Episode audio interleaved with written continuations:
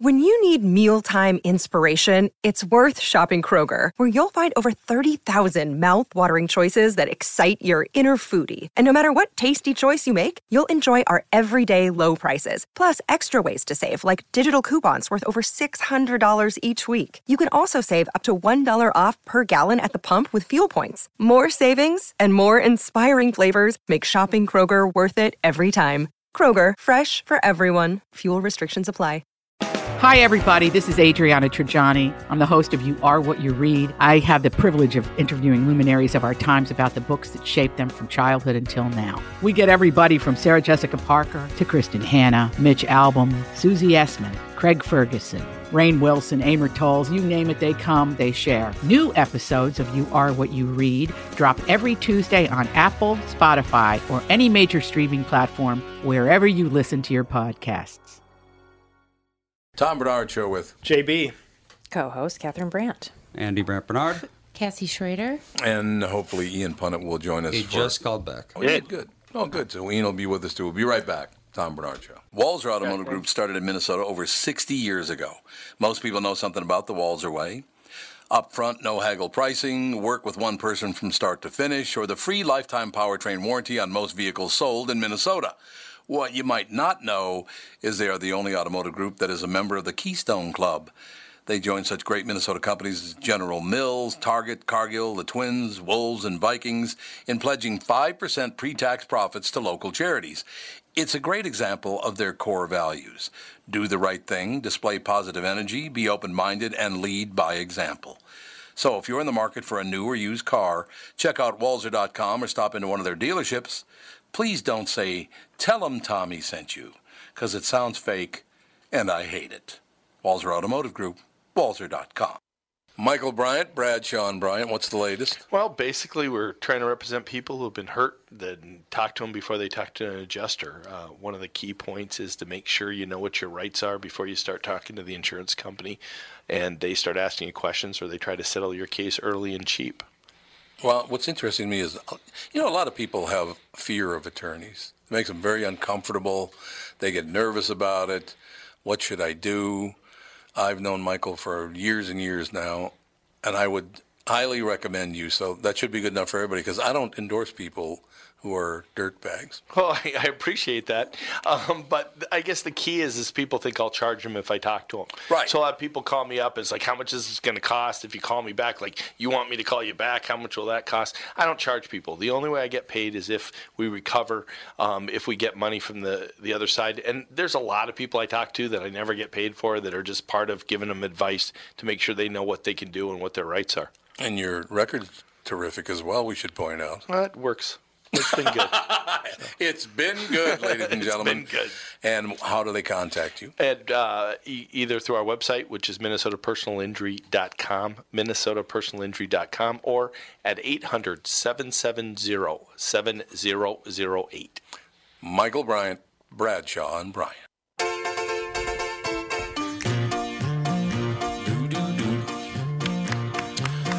We are back, ladies and gentlemen, for hour two, Tom Barnard Show. Ian Punnett, our special guest. I trampled the uh, ramp there. Did you hear that? I trampled. I Paul wasn't going to say anything. I understand, dear. I think I I'm understand. crazy. I want to read a very quick story, and then I then I want to talk about a couple of subjects that you want to talk about. So think of a couple of subjects you want to talk about while I'm reading this story. Okay? Don't you want me to I've answer got- your I've got- question too? I've got two. You have two. Okay, And- JB's going to answer the question: Am, Is Tom Barnard a racist or not? There we go.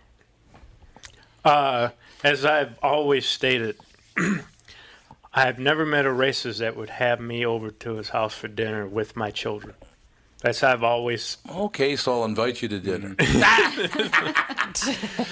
I, that's how I've always stated that to people who's because people and people have actually asked me that question. if I'm racist, Yep. why do they think I'm racist? I have no idea. Because I treat everyone the same. right? You don't. You don't. Uh, you don't think that you know what black people need or this group needs. Because or I this, don't. That. Right. Yeah, I, I see. I grew up with black people, so I, I don't presume to know what black people need. They have their own lives. You know, they're. I don't know if people know this or not, but black people are human beings just like we are, and they can take care of themselves. I, I just, agree. I've never understood that.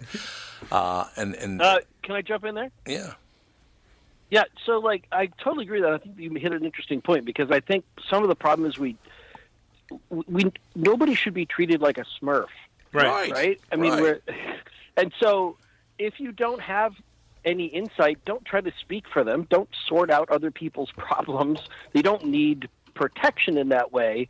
But I will offer this, and maybe this resonates with both of you, that I've always maintained that it, we all have our prejudices Yep. right? We're all we Sure. all pick up prejudices. Sure. Every African American I know has some prejudices. Mm-hmm. Every m- many more white people I know have prejudices.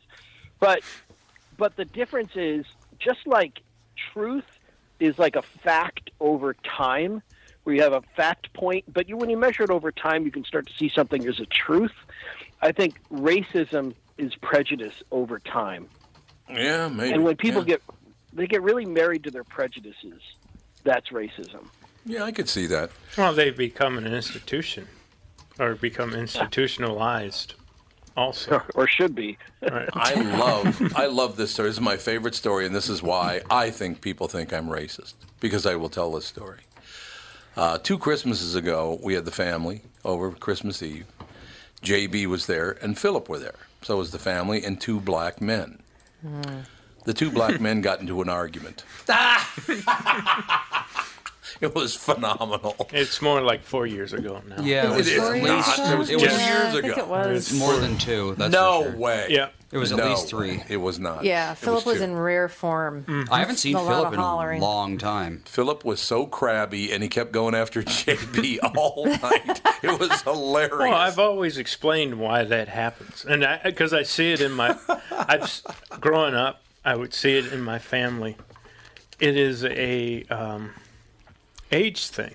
Yeah. Yes, it is an age thing. Yeah, it is. It, an age it's it's an age thing, Mm-hmm. and with that generation, because they were the people who fought the uh, civil rights war. Mm-hmm. They were on the battle lines. They were there. They were the one who faced all of it. Um, they didn't see the payoff personally. Mm, I think that's true. Yeah, I think you're right. About They they can see it through their children and their younger relatives. Things got be- like for me, things mm-hmm. got better, but they never got to experience it themselves. And I think there's some envy and regret there, and, and it comes out sideways most of the time. I think that's That's that's beautifully put. it is. I, I don't be that nice to him. now. you know, I gotta I gotta be You're here just with being him. nice to him all 'cause he's no, black. it is. It is really. No, See, the stuff it's the stuff that pushes out sideways that you and I have talked about five times already, right? yeah, Anger, Yeah, yep. you know, all of that stuff. That's all the stuff that comes out when, in ways, it's non-linear in its response. And probably, and you tell me whether I've got this right, it may be that some of the older generation resents that the younger generation actually takes what was achieved for granted. Sure. Yeah, And- for sure. Yep.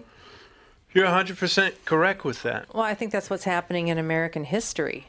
Um, it, it's like yeah, we create. You know, I mean, I'm sorry, but when the settlers came here, they created a really prosperous country, and it was at the expense of other people. And now we're supposed to feel bad about it and shame everybody about it. Yep.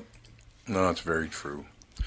It's really kind of sad looking at it that way um, because, again, Catherine and I watched, CNN had a show on called 1968. Oh, I could barely watch it. And we're going through the same thing 50 years later. Same exact thing. Everybody hates everybody else, and they're mm-hmm. yippies and they're hippies, and they're lefties and they're righties, and everybody hated everybody. And people started getting mown down in the street. They were getting mowed down in the street. People like JFK and Martin Luther King and Bobby Kennedy and I mean, Students and- there were so many. Uh, four students at Ohio State. Mm-hmm. Everybody hated everybody, and we're- in that uh, same wheelhouse right now. Mm-hmm. And I really hope that we don't start. Although I think the school shootings might be the result of that very thing. Probably. I think they're a result of their medication. A lot of those could kids be. are. Those kids are- Medication or not being medicated, both. Hmm. Well, I'd I think the medicated. majority Yep. of those kids are on some sort of serious antidepressant. Well, you would think that a person who's depressed enough to shoot up a school would probably be on some med- kind of medication. That would be No, good. I'm saying that I think that some of these medications have major league side effects. Right. I mean, suicide is one of them. I mean, that's just Yeah. But um, Well, they weren't they weren't tested on kids, which was interesting. No. Almost Yeah. all of those antidepressants were not tested on kids, Exactly. and because the teenage brain is so unpredictable, and and the hormones can affect everybody at different rates. Sure. Um, yeah, I, I believe that there's truth to that. I also think that this idea about um, that suicide, we don't cover it in in journalism. You don't cover suicides because you're you would then be giving more license to other people to go, oh look, that person suicided and they got on the news. They got a chance to have their last Yeah. good moment. And so I think a lot of this problem is because of a journalistic um, wrinkle that it's a when there's a shooting at a school, it's news. But if it's a news. suicide, it's an elaborate suicide that involves killing other people before they either shoot themselves or want to be shot by the cops. Um, that it, it ends up getting other people to go, I want that too. I want to be able to say, I was here, I was sad, and feel my pain. but I want to ask you, Ian, and Tom, and Kat, and everybody, where is that not happening? what do you It doesn't happen anywhere but here. No, it happens other places. But we I'm just talking don't about even. about. No. I'm talking about with. No, e- not. I'm talking about even within this country. Where is it not happening? Oh, Alaska. oh, it's happening. I don't know. Inner city school. Has there has there been one in every state? Probably, I don't but uh, know. I'm, I'm what I'm saying is I went to an all black high. I grew up in an all black high school. You're not seeing it there. yeah, but would For- you pull for- a gun on a bunch of black people? You might get an answer back yeah, that you get don't an an- like. Yeah, you get an answer But, back. Uh, Yeah. here's perspective that's never discussed because they talk about security in schools. Yeah. My high school, we had metal detectors. Mm, Yeah, that's right. Yeah, that's so right. that already, you know, or armed, you had an armed presence. You know, you didn't have one cop. We had several guards, and people go, "Well, you don't want to live that way." Well, which way do you want to live? Exactly. You're going to have to do. You're going to have to make a decision to try to do something. So you know, do it. Understand. So I have a, Shut the hell up, Siri. so I have a question for you. start talking. Sometimes Siri just like Like start starts schmoozing? Yeah, like hearing. I don't yeah. know why. Um, Maybe she'll give my messages to other people that I don't know. When did this everybody has a gun thing happen? Because I, I grew up, uh, I was Long you time know, ago. I was in high school and junior high school in the '60s, and I had a gun pulled on me once. Growing up in the worst neighborhood in the state of Minnesota, one time a guy pulled a gun on me, and it was a white guy actually. I should point that out. and he pulled the trigger, but it didn't fire. But uh, Whoa. I never ever. That was the one time somebody pulled a gun on me. Only once. So fortunate. Well, but you would think. I, I grew up in the inner city of St. Louis, and the only time I had a gun pulled on me was by a cop. The only time. It was Really? He drew his I- I had I had. Oh yeah. Oh my. Well, I know gun ownership has fallen since the '60s. So Well, see, so so why didn't everybody in my my Right. group, or why didn't everybody in my school have a gun? you didn't hear about it. I you never saw them. I guarantee you. I that. mean, I knew friends who had guns on them, but they never came out. Yeah. Well, see, know, there was- you go. Yeah, it was like you know, and so I was with friends four times when we got pulled over, mm-hmm. and What did you do? we didn't do anything. Um, Franklin Jo- E. Driving while playing. driving while black. Um, one time we were yelling at some young ladies of a different ethnic background, but um, oh, in Clayton, matter of fact. Ooh, Oh. right. The fancy suburb. Yeah, fancy suburb. Um, no, but the times we got pulled over, we would be on the ground whispering to each other, such and such, if you got your gun with you, we're going to kick the crap out of you when we get out of this. And you go, I ain't got anything. It's like, okay. Yeah. But we knew of friends who had guns, but you, like I said, Yeah. you never saw them unless it was, No. it got to a point where they thought they were really being threatened, and they would, at that point, then pull them out. Yeah. The only time, the reason the guy pulled a gun on me was at a party. It was at a house party. And he was so high, and I don't know what the hell he was high on. I don't think he knew what he was doing. But he uh, he would have killed me if the gun gone, Yeah. had gone off. He would Those have are the killed people me. that should have guns, right? Yeah, people get really so high. high and have a loaded gun. Yay. So, Ian, we have we have two things that you wanted to talk about. We got about three and a half minutes Yeah. left in this segment, and then we got a bunch of Yeah, other but didn't you, did, didn't you have a racist story you were going to tell us? Like, did you have something that you were going to tell us about? So these two Mexicans were at a party. on your own show. you didn't get that. I don't know. I, I just when, once I started thinking about Franklin Ajaye, who highly underrated. Do you even know who he is? Yeah. Oh, Oh, no, do? I do. He was the he, he did that whole fish thing, or no? What, what was his? He had like this big long bit that was very famous for. It's really He good. was he, honest to God, was one of the funniest, most outspoken Yeah. comedians of mm-hmm. all time, and he never got credit for it. He had one of the funniest lines I ever heard in my life. He said he got pulled over by the police yesterday. He pulled me over. I said, "Officer, why are you pulling me over?" And he said, "I'm pulling you over for being a big N on a sunny day." he said, "But officer, I left the house this morning and it was gloomy then." One of the great had- jokes of all time. Franklin Ajaye had that great like.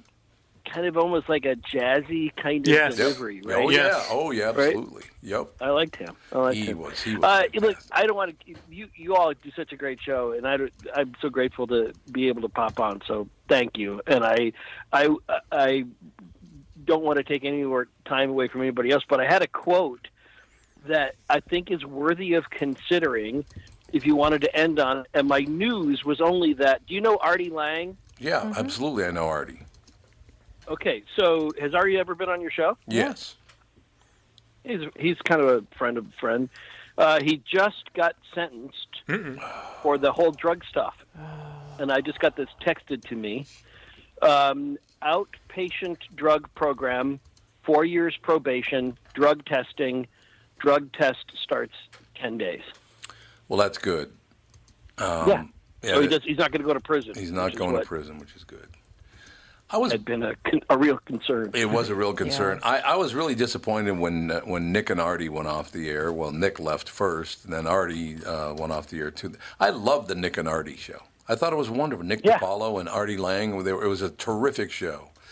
But you know, Nick is a good friend. I love Nick DiPaolo. He's a good friend of mine. But he can piss people off. I'll tell you. Oh yeah, yeah.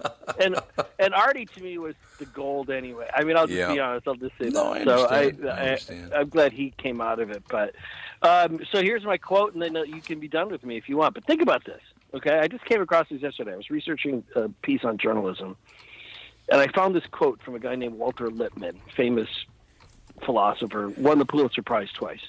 There can be no liberty for a community which lacks the means by which to detect lies. I like that. There can be no liberty for a community which lacks the means by which to detect lies. So in other words, I think that strikes screwed. at the core of so many of our conversations. There's no question about it. In other words, we're screwed. Thanks so much for that, And Now I'm depressed. I'll be depressed all weekend. You're always welcome, my friend. Anytime you want to pick up the phone and call, I love talking to you. Like I said, I learn things. It's right. wonderful. Uh, you're, you're a good man. You all have a great weekend. You too, too. sir. Thanks a lot. We'll be back. All right. Tom Barnard Show. It's Tom telling you how easy it's been for me to lose weight on the Nutrimost weight loss plan. And now you can find out how to have success losing weight at Nutrimost Twin Cities in Plymouth, just like me, at their free informational dinner on Monday, June 18th, 6 p.m. at Jake's in Plymouth. Those unwanted pounds will melt away really fast. I've lost over 55 pounds at Nutrimost Twin Cities in Plymouth after being educated on clean eating, finding out what foods my body prefers, and I now know the foods that are weight gain triggers. As I've said over and over again, the Nutrimost weight loss plan is so easy, and they guarantee that you'll lose 20 pounds or more in just 40 days. There's no exercise, shots, drugs, prepackaged food. I'm never hungry. Nutrimost Twin Cities in Plymouth has helped me change my life, and I know they can help you too. Call now to register for the Nutrimost Twin Cities in Plymouth dinner. It is on June 18th. To register, call 763-333-7337. That's 763-333-7337. Kris Lindahl's here, ladies and gentlemen. Finally, a package that benefits the homeowner and not the realtor. We're giving away a free home staging package. And the reason we're doing this for KQ listeners is because you just have to win that online beauty pageant. In today's world, over 90% of showings are done on the internet, and so you want to make sure that you stand out. The Kris Lindahl team has stagers on staff, so we're able to give you free staging packages at no cost to you. So how'd you come up with this idea, Kris? Well, what's happening right now is we're watching homeowners lose tens of thousands of dollars by not having the right architectural photography and the right staging. And so they're losing all of these impressions and these showings online.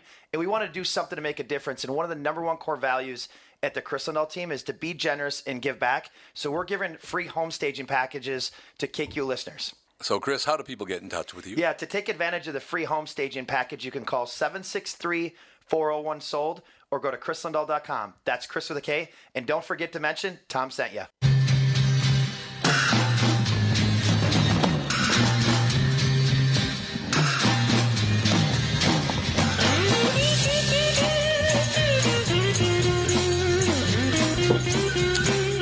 Never forget walking into my friend Norm's house in September of 1970.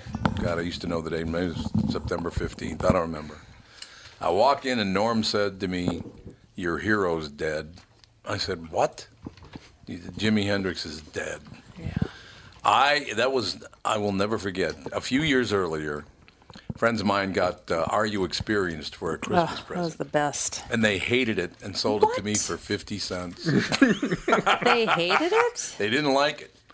Mental I- cases. Man, uh, Jimi Hendrix was about as good as it ever got.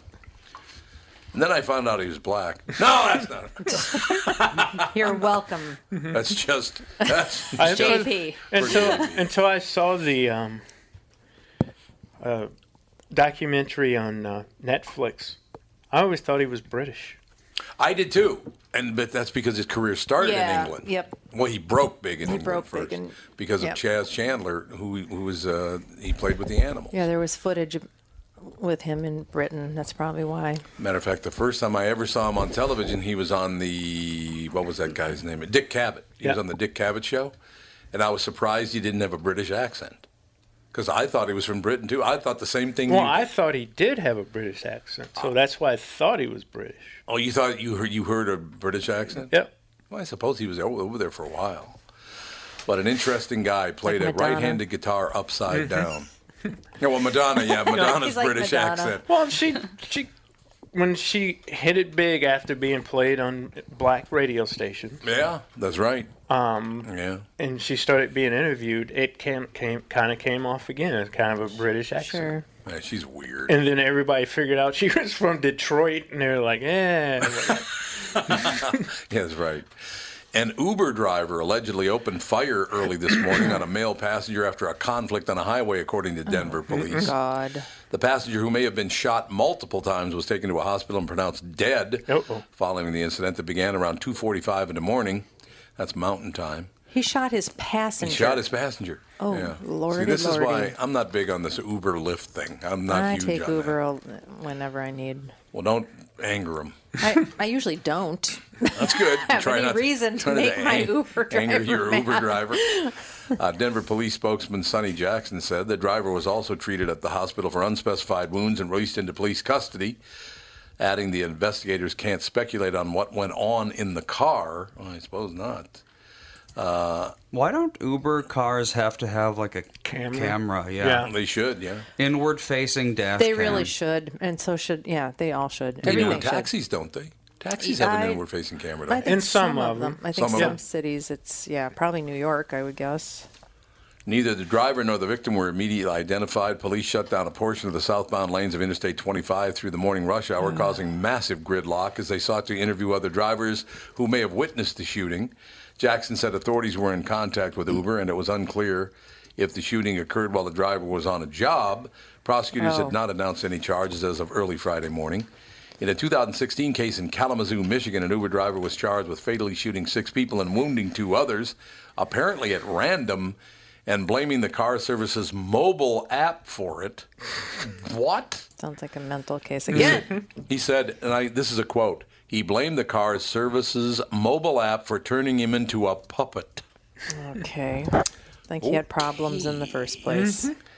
Yeah, the app turned him into a puppet, did it? It'll happen. Okay, well, that's uh, not good news. That's all I know. Is it's not good news for the world. So yeah, an Uber driver shot and killed his passenger this morning. Well, I wonder that must happen with cab drivers.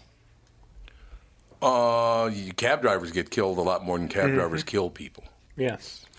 That does happen. Uh, well, not so much as it. You know, Doug Sprinthal was a cab driver when he first got to the Twin Cities. He was a cab Right. driver, and he drove all over the Twin Cities. And he was uh, only kidnapped once. I think he was only kidnapped once. That's exactly right. That's exactly what it is. Oh, wait a minute. Some I gotta I gotta bring this up. This, is this good news? It's from the Palm Beach Post, so you know. Good lord. Oh God, here we go. It's an ad. The Republican tax bill is now law, and that could be great news for millions of American retirees. For instance, did you know there's still a secret account? 54 U.S. congressmen used to make 40 times more interest on their money. Come on, really? That's what you 40 post? times? 40 times. That's a little hard to believe. Yeah, it's very hard to believe. Um, hey, that North Korean envoy has arrived at the White House to deliver that letter from Kim, so that's good. Oh My God. What? We might have some peace in that area finally. Wouldn't You think so? Well, the war only- only went on for what, 65 years or No, something? well, it's still supposedly ongoing. Yeah, they no, they declared an end to it now. Did they? Oh, they yeah, it's like about a month ago. Yeah. So I think it went on for I think 68 years, something like that. yeah, that's the war my dad was in at 14. So He was in the Korean 14? War. Mm-hmm. Wow, he lied big time. Yes. Was he very tall? How no. did he get away with? Well, back then you could get in at 16 with your parents' consent. So my grandparents must have wanted him gone. for some Oh, that's really nice. That's really 'cause They had nice. to give consent and say he was 16. Yeah, I suppose. So I suppose that is true. They had to give consent, and yeah. Yeah, because my dad joined up at 16. Um, Just got a quick quick email here. Costco has raised its minimum wage to fourteen dollars an hour, so that's good. Yeah. You know, It's amazing though. You go into that gigantic store, and I mean, other than the people at the checkout line, there's really not that many people working there. no, that's true. And the meat department, there's a lot, and the electronics department. And other than that, you're it's just you're in a sea of nothing. In a sea of There's no one to help you. I think next year, next school year, the university, all employees start at $15 an hour. They do. Yeah. Yeah. I don't. I still don't understand why they did that to restaurants, though, because you have fifteen dollars an hour I and tips. They should have Right. given it. Well, most other states give a tip credit, so that's why it works out, and the businesses don't go under. You know how many restaurants have closed since they've done that? no, A lot. T- A lot. really. Well, they can't afford. it. They can't be in business. First of all, the restaurant business operates on a very small margin anyway, Yes. and then you do. close that with with uh, without a tip credit, and you got. I mean, there are people in town servers that work four days a week and make a hundred grand a year. I mean, that's pretty good. That's really good. Working a four day week. I mean, it's not that they don't work hard. Servers work Yeah. very, very hard. But um, and they work lousy hours too. And they work. Yeah, they, they- that's And very deal true. with some of the worst people in the world. Oh, world. Yeah, It's drunks. true. you mean drunks? Well, That's really not only drunks, but just people who Yeah, who don't know how to like go to a restaurant and just be civil. that it's very true. Yeah, civility's not big. Right. I remember that we knew this one guy that would snap his fingers. Mm-hmm. Oh God. Remember him? Yep. He was so horrible, and he would order a drink, and it had to have three ice cubes, and if it was two, he'd like complain, and he was awful. I think we went out with him was, twice, and. I said, I can't, I'm not going I to said do. four If he's if he's involved, I'm not going. Yep. So And now it's the people who come there and need to. I heard uh, Judy Gold talk about this on Tom Papa's podcast. Oh yeah. How she hates going out with certain girlfriends because now, because she hates people who sit there and basically turn the hot lamp on on the waiter or waitress. Do you guys do this? Do you do that? Is your food this? Is your food Yeah. that? oh, is it sustainable? Well, is it this, that? local? And she's just like, shut up. It's, all I want to do is order some food and eat. I just want to eat some food. I know, Andy, it's you got like, the it's light gotta be exhausting to have every single action of your day be under a microscope. Right. Yeah, and it, it, and have it be a political statement. I don't do anything unless it's a political statement, and everybody Oh, needs yeah. to know how pious I am at this table. It's just got to be exhausting. How important I am. Yes. How, what am I do? What I do is Yeah. such a cause. yeah, and I'm the- better than you. It's like just shut. Up. I know. Just eat the chicken sandwich. Just do your do your job and just leave. exactly. Just shut up. But I work with, and and you see this in the younger workforce. Since they're not being as paid as much as they think, and they're not in control as much as they think because of their degrees and whatnot, Yeah. they have to tell you everything they do Oh, because Yeah, they I- have to be patted on the back immediately. Right. No, you're immediate, right. It's another part of immediate gra- Ah, yes. gratification of being, yeah, what, what, what a wonderful job you did. Yes, that was great. Oh, you, you're such a, le-" and it's like, He's patting himself on the head, by the way. it's, it, and it's exhausting because, you know, you get, you reply to an email with them and they reply back to you and you have to reply to that. And it's like, I don't want to reply to nine emails where only the first reply was enough. Yeah. Yeah, I understand. yeah. A Florida girl who was allegedly kidnapped by a man she had been messaging on Facebook was rescued after she, send, she uh, sent a coded message for help, according to authorities. The girl's name, age, and relationship to a woman who reported her missing are redacted from uh, the report. The Escambia, or is it Escambia or Escambia? I have think it's no Escambia. idea. Escambia County uh, Sheriff's Office report on the incident. The woman gave police information on the girl's phone, and the man who had been allegedly stalking her, a convicted sex offender, Great. Alaric Balfour Brown, 32 of Milton. Uh, is it Alaric or Alaric? I have no idea. Come on, where I any need of help these here. places are. JB, Yeah, like I know. is it Alaric or Alaric? Alaric sounds more Yeah, it does. Floridian. Alaric sounds like a like a cold medication. Yeah. Uh, Alaric, uh, Alaric Balfour Brown, 32 of Milton, was arrested and charged with simple assault and kidnapping in connection with the case. Sexual battery charges were also referred to the Milton Police Department's uh, jurisdiction, according to Brown's arrest report. The woman reported the girl missing on May 26th, saying she came home to find a note saying the girl was sorry, and she did this because she loved her. The woman said the girl had been talking to someone known to her as Twist Brown for several months. I'm going to start calling you that. I knew you were going to Twist say. Brown. I just, I, as soon as you said that, I went. He's going to say, "I'm going to start calling you Twist." Twist. I like it. Twist Blackshear. I like it. Uh, in I once case- won a twist contest in Come on, baby. down. Uh, it was a, it was a dance place downtown. Minneapolis? Yes. Was it in the Foshay? No. Was it a black club? No. It was a.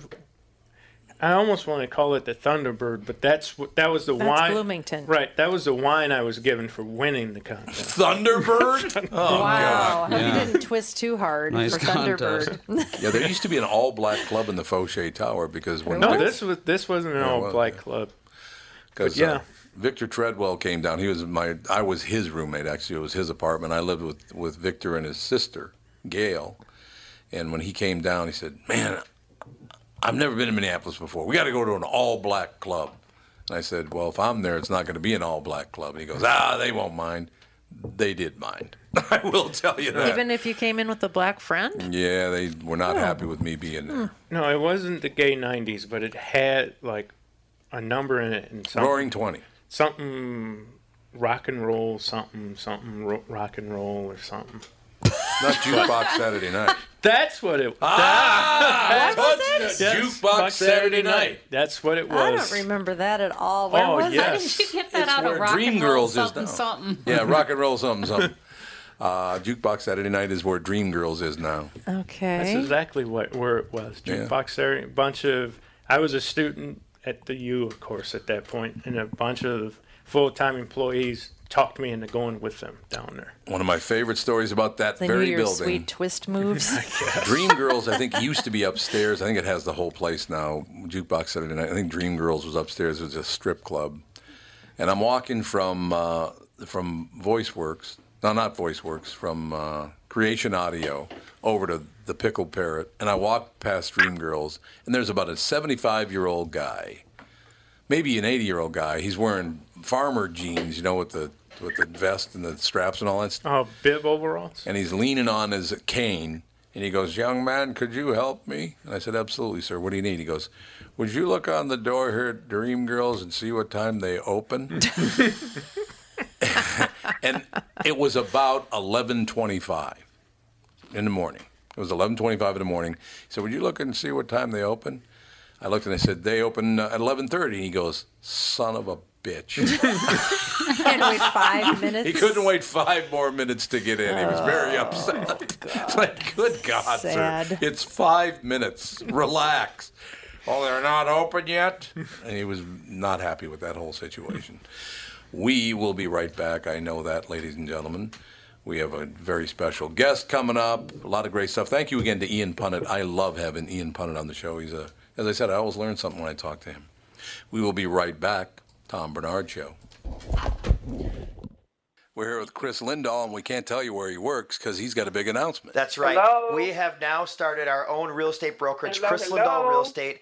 We have declared our innovation independence. And basically, we're taking the same team approach, but we needed to free ourselves of the traditional real estate process that is costing homeowners tens of thousands of dollars and replace it with an innovative strategy where we can get homeowners a lot more money for their home sales. And that's what it's all about, right? I mean, everybody wants to sell their house for the maximum amount they can, uh, and you can get that done for them. That's right. And we're so committed to being generous and giving back. And that's why we do the different events that we do in town. And, and we also invest in our people to create leaders so that they can go back to their communities, their families, and their clients and make a difference. Hey, whenever he comes over to the house, is always, oh, look, Mr. Generosity's here. That's right. It's phenomenal. Congratulations. It's a great announcement. It's going to work for you, and it's going to work for all the people who work with you. So that's the great part of it. That's right. And thank thank you to all the listeners for reaching out and, and, and supporting us and congratulating us. You can go to krislindahl.com, Kris with a K, to reach out to us or call 763 401 sold. Or you can just uh, type in MrGenerosity.com. No, that's not true. Kris Lindahl, and the name of the company is? Kris Lindahl Real Estate. I like it, man. Thank you. Thank you. Tom here for Sabre Plumbing, Heating, and Air Conditioning. When you call Sabre for service, you'll get a certified technician that's an expert at diagnosing, repairing, and installing heating and air conditioning equipment. Sabre Techs give you the service you need, not the other stuff that you don't need. When you combine that with Sabre's A rating for customer service and the best equipment from Bryant, you get exactly what you need. So make the call to Sabre Plumbing, Heating, and Air Conditioning today. Sabre and Bryant, whatever it takes. We are back.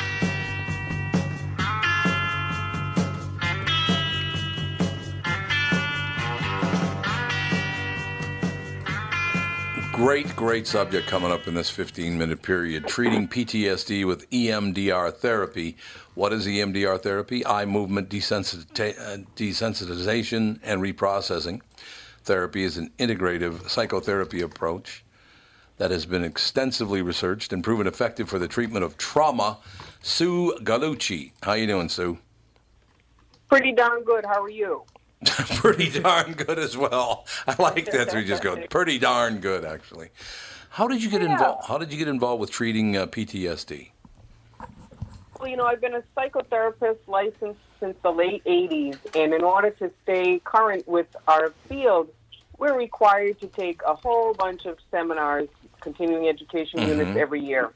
And, you know, God loves the field of psychotherapy, but there's a whole lot of hype, and I don't want to call it psychobabble, but they come up with new stuff or they restructure old stuff and give it a new name and whatever. I'm very patient, and in the midst of it, you hear about EMDR, and and so I went to it was probably a three day training seminar, and and I, I have a kind of cavalier attitude about new stuff. You know, this was back in the '90s, whatever.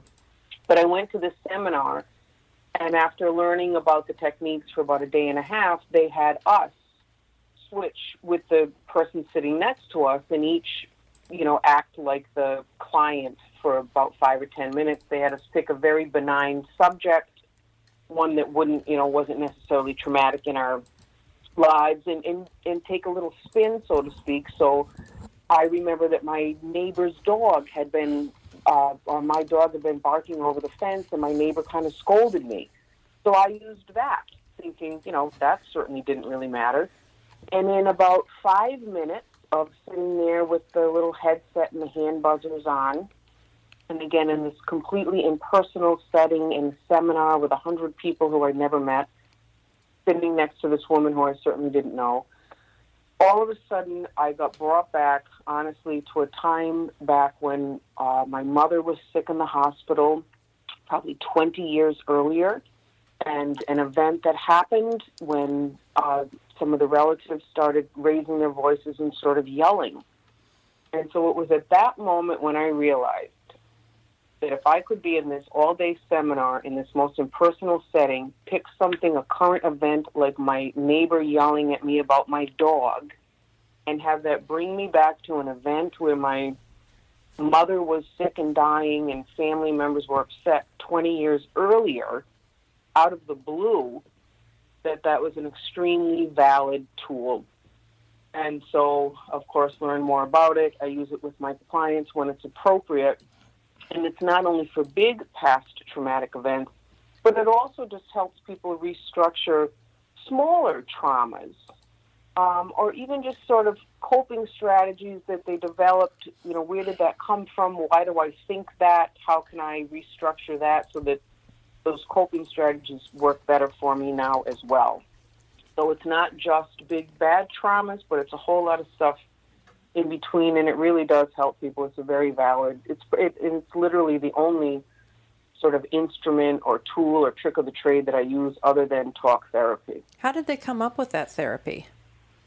Do you know the? You know, it was interesting. Yeah, the, uh, Francine Shapiro back in the late '80s um, was uh, undergoing some, you know, traumatic events, and as she was walking along uh, boulevard that was lined with trees of all things, uh, and her eyes were shifting back and forth, looking from tree to tree. She noticed that it was very relaxing, and and it was kind of bringing up some memories or clearing her mind to, you know, get in touch with some things that she really hadn't thought about in quite some time. So she found that to be sort of interesting.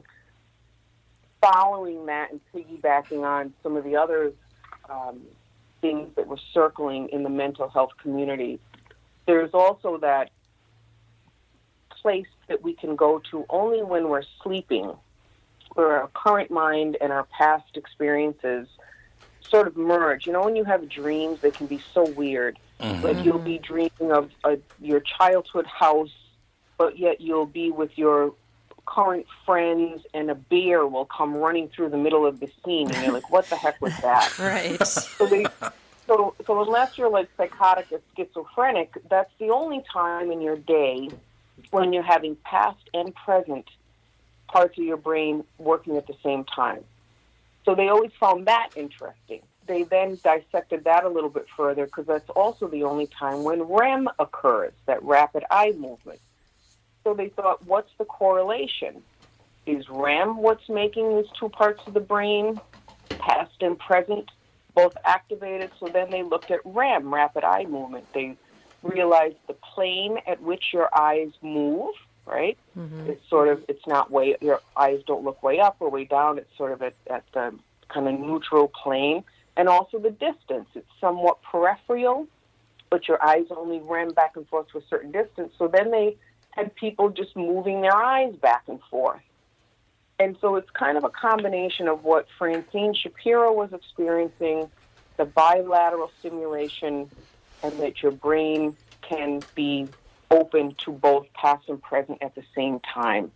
And that's what EMDR sort of folds all together so that we can be, you know, sitting here together in 2018 in a session here in my office and it can bring us back to events that that really did create coping strategies for you that you're not even conscious of.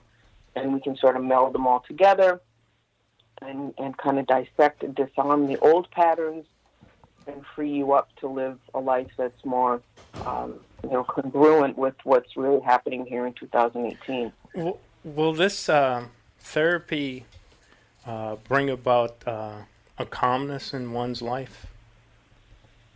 Yeah, because what it does is, depending on where, yes, the answer is yes. because what it can help you do, and each situation is so different, it's hard to get hypothetical. But for example, in, in the uh, thing that helped me open my eyes to EMDR when I got brought back to that scene when my mother was uh, in the hospital dying, obviously I had stuff that I still needed to talk about with my mother, right? Mm-hmm. And so my therapist in that case could bring me back and we could talk about that more.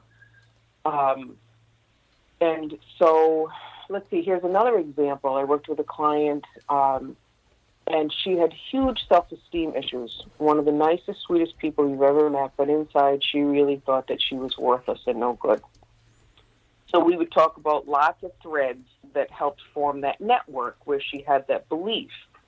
And you know, we work. I work with the client several sessions before we would ever, if even, do EMDR. But in her case, we did, and it brought us back to a time when she was in probably kindergarten or first grade, and that was back when kids had those flip top desks. Mm-hmm. Oh yeah, yeah. in a row, and so the teacher went along and she opened up each kid's desk to see if they were clean and in order. And when the teacher got to her desk, she called her derogatory terms. You know, she's a messy little piggy, if I recall, was the word. And she took her desk and she emptied it out on the floor, you know, thoroughly embarrassing her in front of all the kids. And, and so, who would have thought that? Again, here I am with an adult woman. She's in her 40s. We're talking about her self esteem, uh, current events that, you know, trigger that and what her life is like. And we do some EMDR, and she goes back to the scene in kindergarten you know, where where a teacher dumped her desk and humiliated her in front of the kids. And so, as we as we process that in the EMDR, I help her not only feel those feelings that she was unable to express at that time. So perhaps she would cry. She would talk about how embarrassing it was. You know, we we can kind of work through that. But then in the end, as we stick with the EMDR process, she also then can really see how that set the course of her life for all those other low self esteem incidents and issues. But then also, we can go one step further where eventually she really not only sees but feels deeply um, that she wasn't a pig and she was a wonderful little girl and that the teacher was wrong. And, and she can really, we can often say those things like I know that the teacher was wrong and I was a good kid, but we don't really integrate it. And so hmm. we got her to the point where she really integrated it, that she was a wonderful little girl and that she then is a wonderful woman. And so it, it helps you understand the system where it came from and it helps you break it down so that it's no longer present. It's always that you can look at things clearly. It's always interesting to me how one incident like that can set somebody's psyche up for the rest of their lives. It, it just, it's amazing. Yeah, because what what helps people to understand, because a lot of the resistance, there's a lot of resistance for people to come into therapy. That's a whole other session. But one of them is they say you always want to go back to the past. We should leave the past behind us. Just move on. Well, it's very nice in theory, but our soul doesn't understand chronology. So while something hurt you way back when you were little, it still hurts you today if, if we don't have a chance to go back and unravel that. And and part of what you just touched on too is is when things happen to you when you're little, you don't have very advanced coping strategies. They're elementary at best, so you mm-hmm. reach conclusions either about yourself or the world, and they're definitive. Like that little girl at kindergarten believed, "I am a worthless pig." and then that's that's one of your like you begin to write your constitution. Mm-hmm. And it's kind of written in stone. It's written in unconscious mm-hmm. stone. So for her i am a little pig became i also will i'll tell my clients i'll say like what year did that occur? 1972 you put in your operating system Windows 1972.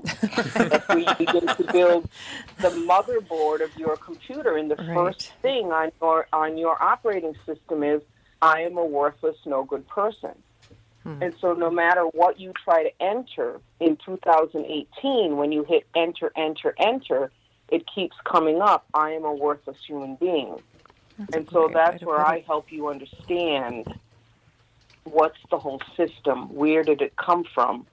What do we need to dismantle so that when you enter things in 2018, that is where we are?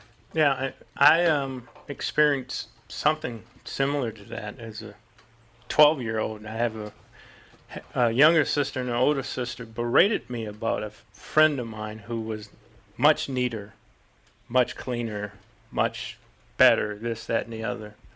Just totally stripped me down because my friend was, you know, all these things. And to this day, Mhm. I, I catch myself uh, trying not to compare my, because that's where I fall back to, and to that comparison. Yeah. And uh, most people who know me to who know me now would tell you I'm a very neat person. I'm a very organized person. I'm a very detailed person. Mhm. But I I can basically trace it back to that day.